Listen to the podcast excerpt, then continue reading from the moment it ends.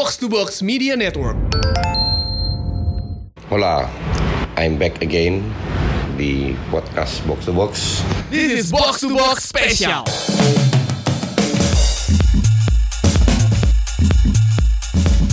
Sekarang gue mau bahas soal Champions League kemarin yang Liverpool nggak usah dibahas ya udah jelas-jelas uh, kalah kualitas uh, Porto di babak pertama kalau nggak salah memiliki 14 shots Liverpool 0 tapi sekali shots langsung gol oke jadi emang Liverpool uh, layak lolos tapi kita bahas uh, yang lebih seru lebih menarik yaitu Spurs lawan City siapa yang menyangka dalam 20 menit ada 4 gol. Oke. Okay. Kalau orang bilang Spurs of uh, City nggak layak menang atau main jelek atau risiko apa, gue bilang bullshit semua itu. City bermain bagus. Kenapa bagus?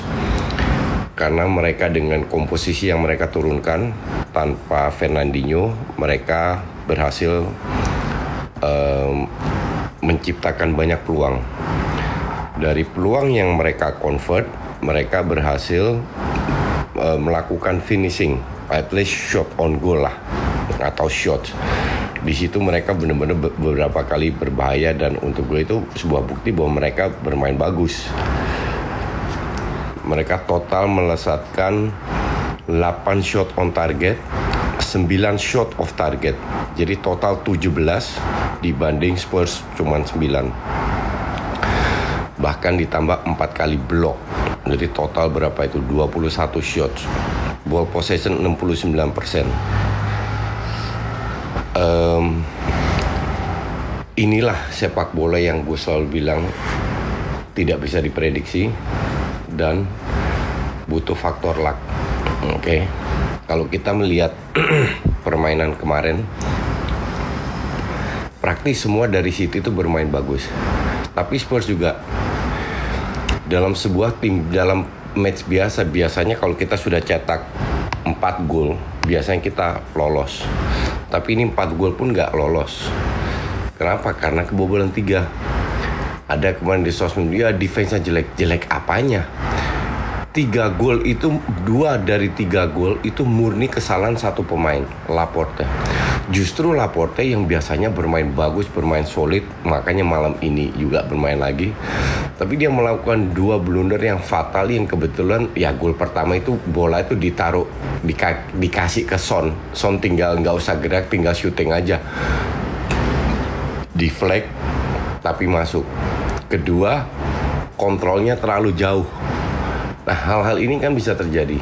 Bola ketiga itu kena hands dulu, tapi karena tangannya tidak aktif diperbolehkan kena sampingnya, pinggulnya bahkan bisa masuk. Itu gol jatuh dari langit. Tapi ya tiga gol jatuh dari langit itu memang di, disahkan.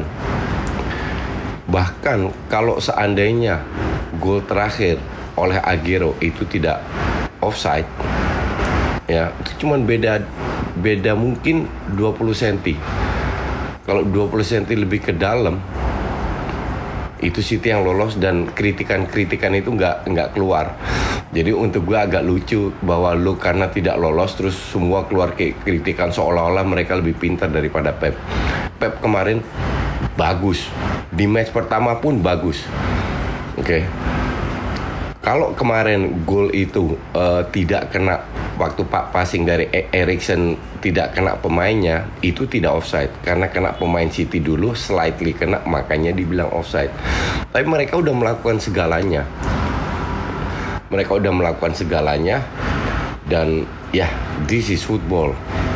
Banyak drama di detik-detik terakhir udah diberikan akhirnya kena VAR. Inilah juga salah satu alasan kenapa gue setuju dengan VAR karena memang fairness kalau kita bicara fair ya zaman sekarang itu se semua bisa dilihat oke okay.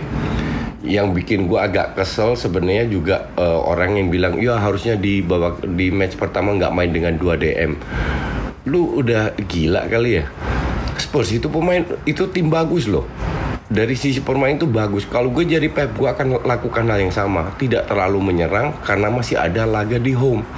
Dan biasanya kalah 1-0 itu hal yang standar. Ajax kalah 1-2 di kandang sendiri loh. Bisa menang 1-4. Di Juve kandang sendiri 1-1. Bisa away menang. Nah, kalau sekarang City kalah 1-0 itu biasa, biasa banget 1-0. Bahkan mereka kebobolan dua pun nggak masalah sampai mereka cetak 4-2. Semua nggak ada masalah. Habis itu Fernandinho di, dimasukkan ganti David Silva pergantian yang yang masuk akal juga kalau gue bilang karena Gundogan bisa juga sebagai attacking dan uh, defense midfield.